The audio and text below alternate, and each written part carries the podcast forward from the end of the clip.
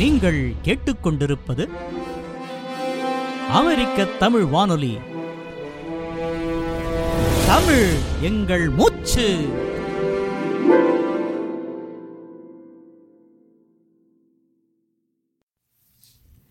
இன்றைய அறிவோம் அறிஞர்களை நிகழ்ச்சியில் இரு பெரும் பற்றி அறிந்து கொள்ள இருக்கிறோம்.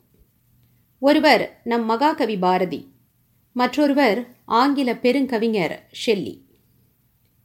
தமிழகம் தன்னுடைய வரலாற்றில் எத்தனையோ பெரும் புலவர்களையும் ஆற்றல் மிகு அறிஞர்களையும் சந்தித்திருக்கிறது. அத்தகைய பெரும் புலவர் வரிசையில் எண்ணத்தக்க இருபதாம் நூற்றாண்டு கவிஞர் சுப்பிரமணிய பாரதி. கனல் கக்கும் கவிதைகளால் சுதந்திர தீயை மூட்டிய புரட்சி கவியாகவும் அன்னை பராசக்தியின் பக்தராகவும் கண்ணபெருமானின் காதலராகவும் பன்முகங்கள் காட்டும் வித்தக கவி அவர். அன்னை கலைவாணியின் அருள் பெற்றிருந்தமையால் குழவி பருவத்திலேயே எழிலார் கவிப்புனையும் திறன் கைவரப் பெற்றிருந்தார். அதனால் தன்னுடைய பதினோராம் வயதிலேயே எட்டயபுரம் மன்னரால் பாரதி எனும் பட்டம் தந்து சிறப்பு செய்ய பெற்றார் என்பது நாம் அறிந்ததே. கவிஞராய் மட்டுமன்றி பன்மொழி புலமை வாய்ந்தவராகவும் விளங்கினார் பாரதி. ஆங்கிலத்திலும் சமஸ்கிருதத்திலும் அவருக்கு நல்ல புலமை இருந்தது. ஆங்கில கவிஞர்கள் பலரிடம் மிகுந்த ஈடுபாடு கொண்டிருந்தார்.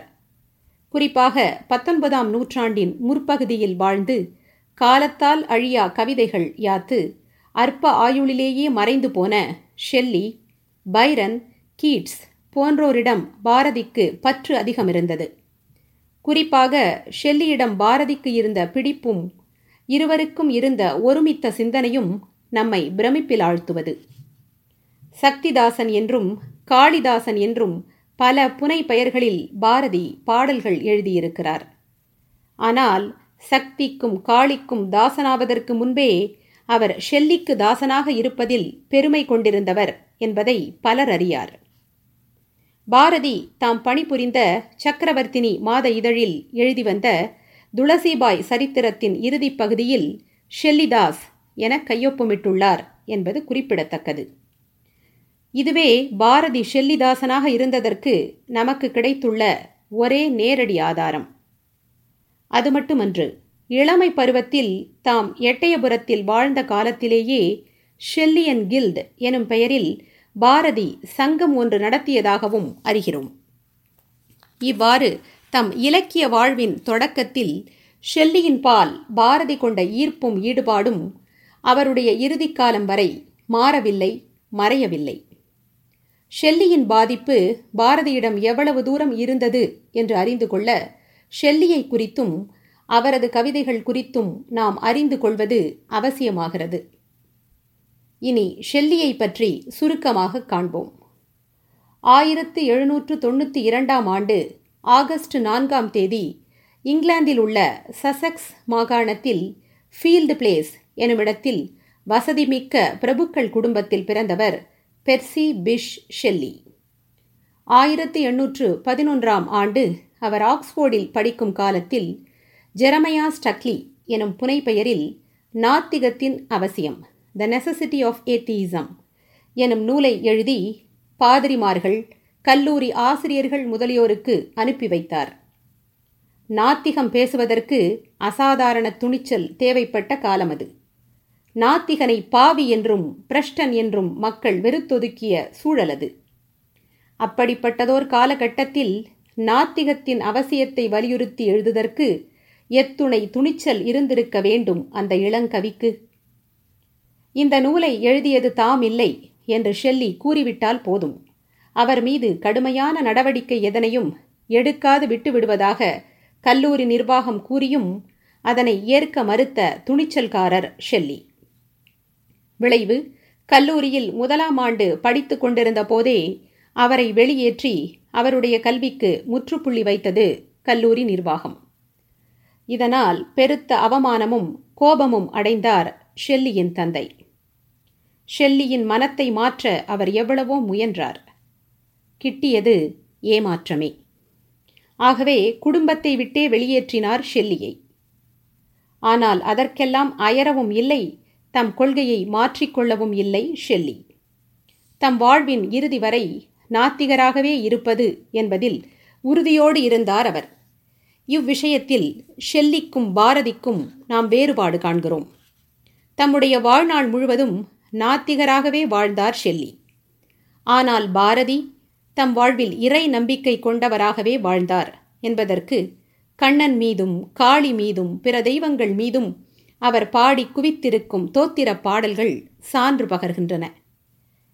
கடவுள் நம்பிக்கை எனும் ஒரே ஒரு கொள்கையில் மட்டும் இவ்விரு கவிபாணர்களும் இருவேறு சித்தாந்தங்களை கொண்டிருந்த போதிலும் சமூகம் மற்றும் அரசியல் சார்ந்த சிந்தனைகளில் இவ்விருவருக்கும் இருந்த ஒற்றுமை வியப்பிற்கும் நயப்பிற்கும் உரியது.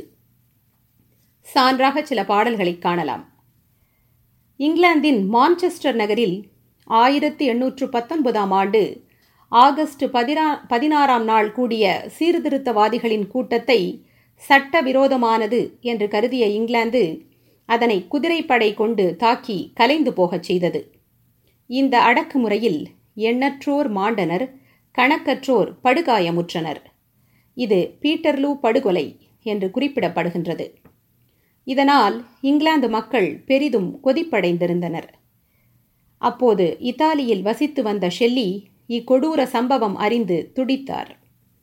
இங்கிலாந்து மக்களுக்கான பாடல் song to the men of England எனும் அற்புத கவிதை ஒன்றை வடித்தார். Men of England wherefore plough for the lords who lay ye low wherefore weave with toil and care the rich robes your tyrants wear wherefore feed and clothe and save from the cradle to the grave, those ungrateful drones who would drain your sweat, nay, drink your blood. The seed ye sow, another reaps. The wealth ye find, another keeps. The ropes ye weave, another wears.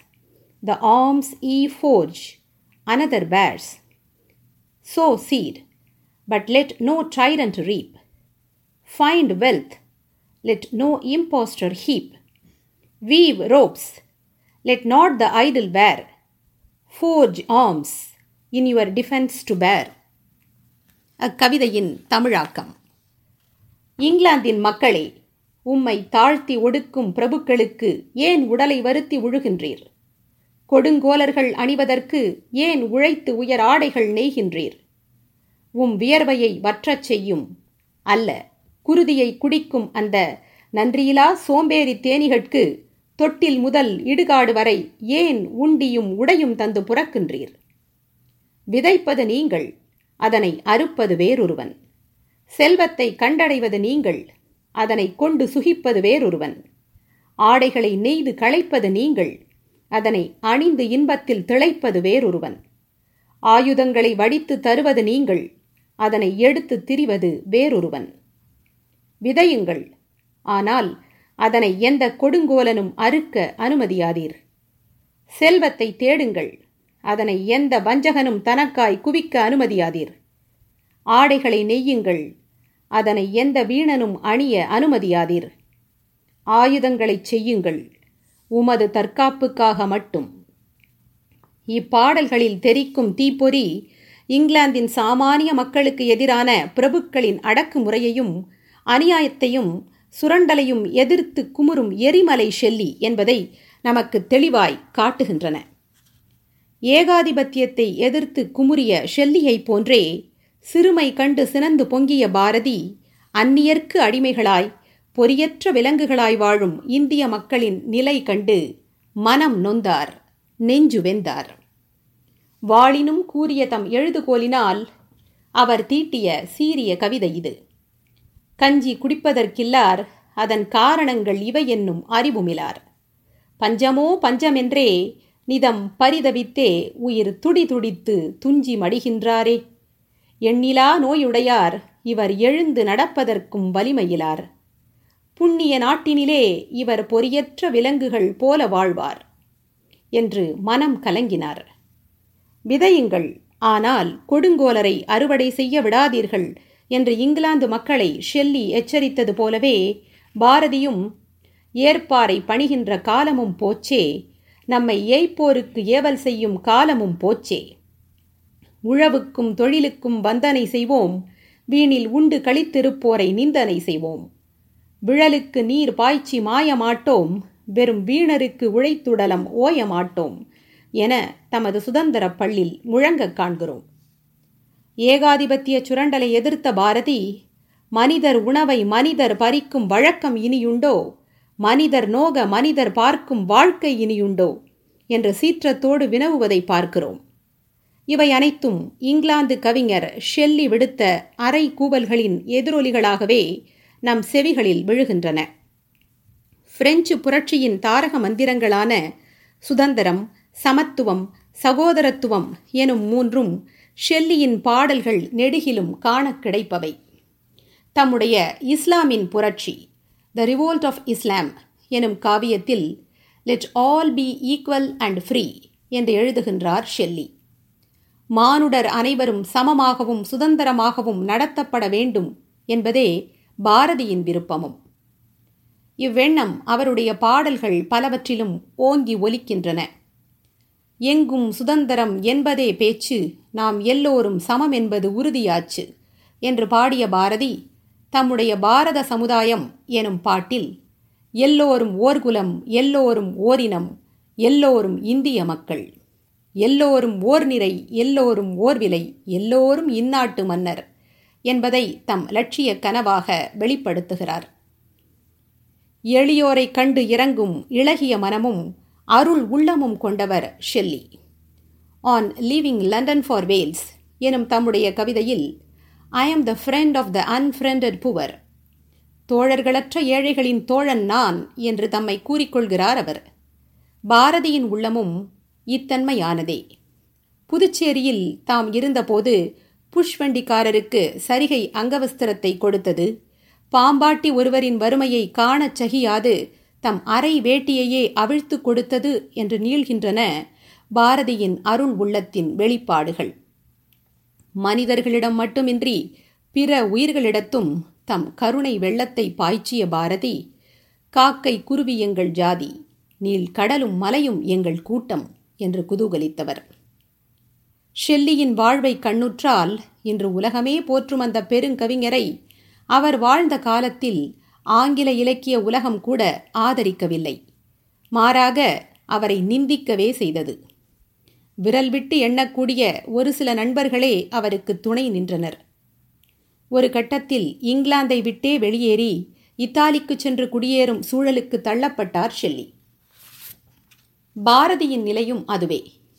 வாழும் காலத்தில் பாரதியை நம் மக்கள் கொண்டாடவில்லை.